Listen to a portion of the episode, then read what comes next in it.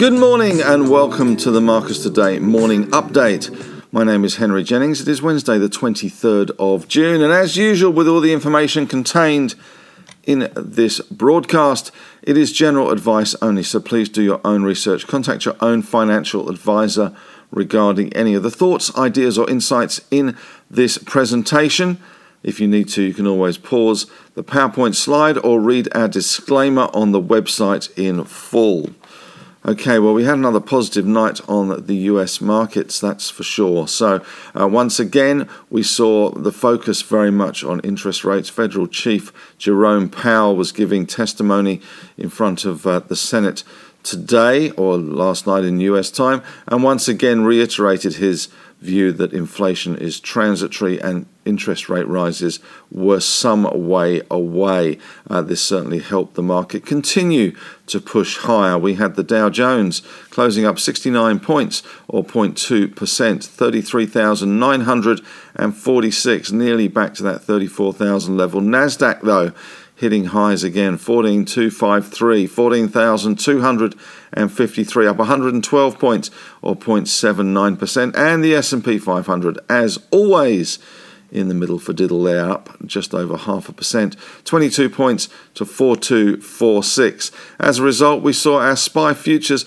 a little bit nonplussed today uh, down 5 points overnight but uh, certainly taking a little bit of a breather after yesterday's big rise and Monday's big fall. So it has been a volatile week so far. Expect a little bit more stability today and a little bit more toing and froing in individual stocks as opposed to the underlying index, perhaps.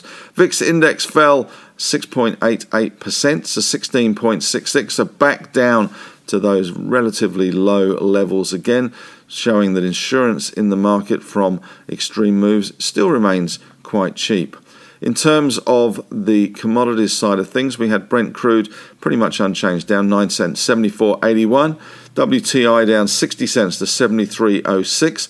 Gold eased back, $5.50. We also saw a big swoon last night in Bitcoin as that actually hit 29,000 for an instant before bouncing again uh, quite hard. But uh, gold didn't bounce so much down $5.50. Iron ore doing well, up $6.15 or nearly 3%, $212.70 there for iron ore in US a ton. And the Aussie dollar 75 and a half. In other metals last night, we had copper up 0.8, nickel up 1.5, aluminium up 0.7, zinc up 0.5 lead up 0.9 and tin up 0.6 of a percent giving BHP a 1.2% rise and a pretty similar rise overnight in US ADRs of 1.24%. Here you can see the S&P 500 overnight and you can see that uh, it certainly took heart from Jerome Powell's comments throughout the day, although it did prune back those gains towards the end falling back down from th- above 34,000, 34,030, uh, back down to 33,945. So well off the highs, but uh, back to where it was for most of the day. As far as major stories go, Federal Chair Powell says inflation to fall back to longer term goals. And the Fed's Williams, we've got lots of Feds um, board members out and about this week, so all singing from the same song sheet, you would like to think. No more disruptions from Bullard, who probably got a bit of a rap over the knuckles for his comments on Friday on the CNBC interview. But the Fed's Williams says data and conditions have not progressed enough for the Fed to shift its monetary policy. And bipartisan senators finalising detailed infrastructure proposal but remain divided over funding. You could probably put that headline in for the next two or three months. Uh, Biden believes Congress will raise the debt ceiling in September. Good luck with that. G20 to endorse global minimum tax rate deal in July and wants to approve a framework for implementation in October. That will be the second step from the G7 to the G20, but still a long way to go. China says it may take the rest of the month to normalize container volumes in Shenzhen, and Delta variant catching momentum in under vaccinated US countries. And once again, we're seeing Chinese imports of American goods slowing and a long way away from that target that they had under the Trump tariff rules. As far as today goes, not a lot happening, to be honest, in terms of economic numbers anyway.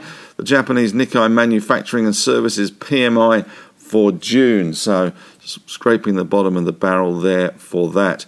Netflix, Facebook, Amazon, and Apple all did well in the US. That uh, Nasdaq pushing higher again, so that should bode well for our technology space here today. Netflix was up 2.4, Facebook 2, Amazon 1.5, and Apple up 1.3 percent. Last night we had uh, Citi doing a big block trade, one of the biggest of the year, with Abu Dhabi's uh, Mubadala investment company has sold 93 million shares in Oil Search at $3.86.5. This was seen as a bit of a blocking stake. They now have around five or just under five percent, having sold half of those shares. But it was seen as a bit of a blocking stake for any potential merger and acquisition activity. So it'll be interesting to see where these 94 million shares have ended up. Day one for Amazon Prime Day saw over 5.6 billion in total online sales in the US alone. Chinese produced 99.5 million tons of steel in May, up 6.6% from this time last year. Uh, and through the first five months of 2021, China has produced 473.1 million tonnes, which is nearly 14% more than the same period last year. Commonwealth Bank has reported that a so called HYBRIT pilot plant in Sweden has produced the world's first sponge iron using fossil free hydrogen gas. So that'll be interesting to see how that pans out. But uh, certainly in its infancy at the moment, but we should hear more about that as people move towards zero carbon and zero emission technology. Also in the media today, the RBA is now seems to be backstopping the ASX, which may remove the takeover barrier. For those of you with long memories will remember that the world's greatest treasurer, Wayne Swan, knocked back a bid from Singapore to buy the ASX some time ago, back in the days when Wayne Swan was the world's greatest treasurer. And as a result, uh, of course, that deal did not go through. But the RBA is now backstopping the ASX in terms of settlements, which was one of the reasons Mr. Swan was against the deal, as he thought that the Singapore exchange could withdraw their funding and their backing if there was another GFC and leave Australia high and dry. Private equity company Cerberus has won the race to buy Westpac's car loan business, and ING is shaping up as the frontrunner to buy Citi's consumer business. And private equities are circling Orica's explosive businesses. So uh, they do a lot of uh, work with their fertilizer, but they also have a big explosives division as well. Private equity circling many businesses at the moment. And Brett Blundy, the world's greatest retailer, has bought into Best and Less, which is hoping to go to an IPO later this year. And Swedish PE EQT, the Swedish private equity firm EQT, has enlisted Macquarie to help them run the numbers on Iress. Interestingly, as well, today, uh, PayPal has announced they're introducing a QR code app. We're all very familiar with QR codes from our checking in, etc. But PayPal is issuing one that now you can use in physical shops as well as being able to access buy now, pay later through PayPal online. They say it's more secure, faster, and offers cheaper transactions. And the Soul Pattinson's Milton merger could unleash more LIC deals. More on that in the newsletter today. Question of the day today Is this an opportunity to buy some Bitcoin? Having fallen last night through that $30,000 level to 29 and bouncing quite hard. Is that a sign that maybe we're at the bottom of the recent range in Bitcoin? Love to hear your views on that. So head on over to the Facebook discussion group. Love to have your thoughts, ideas, or insights on that question of the day or anything else that's troubling you or anything else you want an answer to.